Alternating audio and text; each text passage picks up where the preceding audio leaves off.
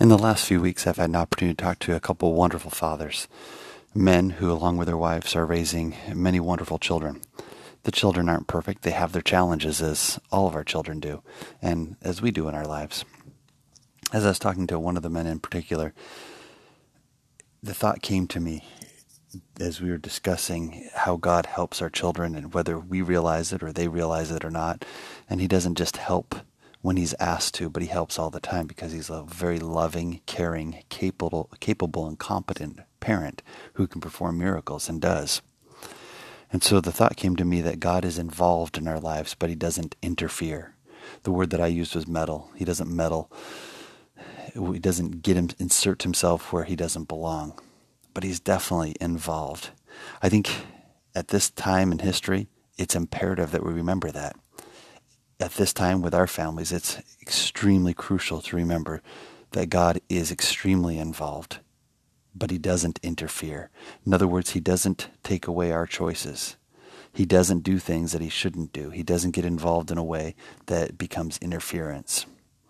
But He is involved. He, he's seeing the things that we're going through, big and small, and He's helping us every step of the way. He sends all kinds of opportunities and blessings into our lives, whether we really see them or not. For instance, He may give us a little bit of extra strength to be kind to someone, if we ask, or even sometimes if we don't ask. He might give us the courage to forgive ourselves or to forget and let go of some past memories.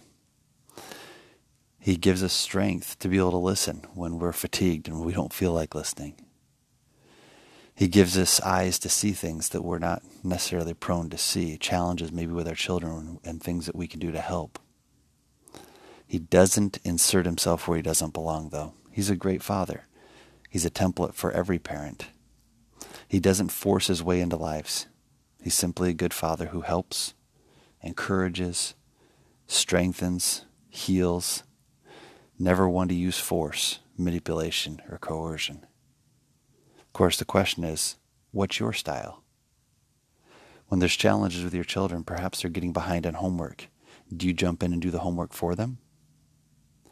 Or do you help to alleviate some of the challenges they're going through so that they can focus on what matters most?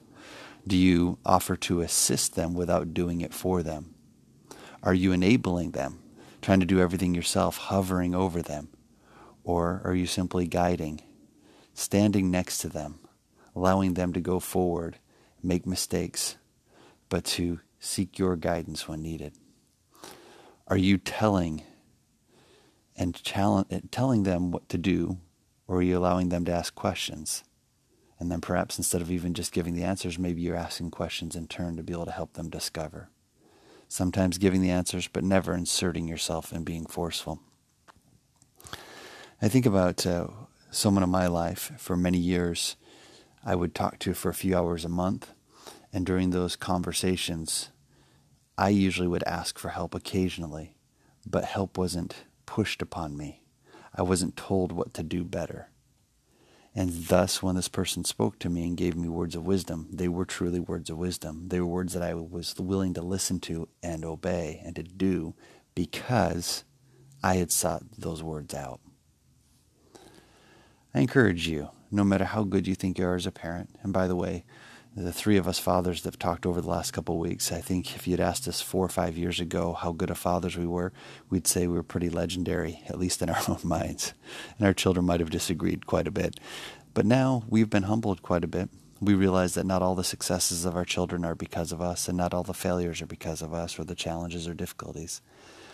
And we're learning to more and more to rely upon the wisdom of our spouses and to realize that God is involved and by the way, when I say he's involved, he is always involved, but we have to remember his timing's quite a bit different than ours.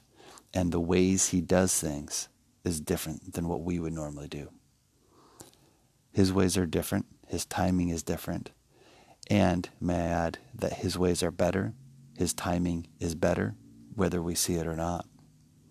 May I ask you and invite you to be more involved with your children, more involved with your family but to seek to never be meddling, never to be interfering.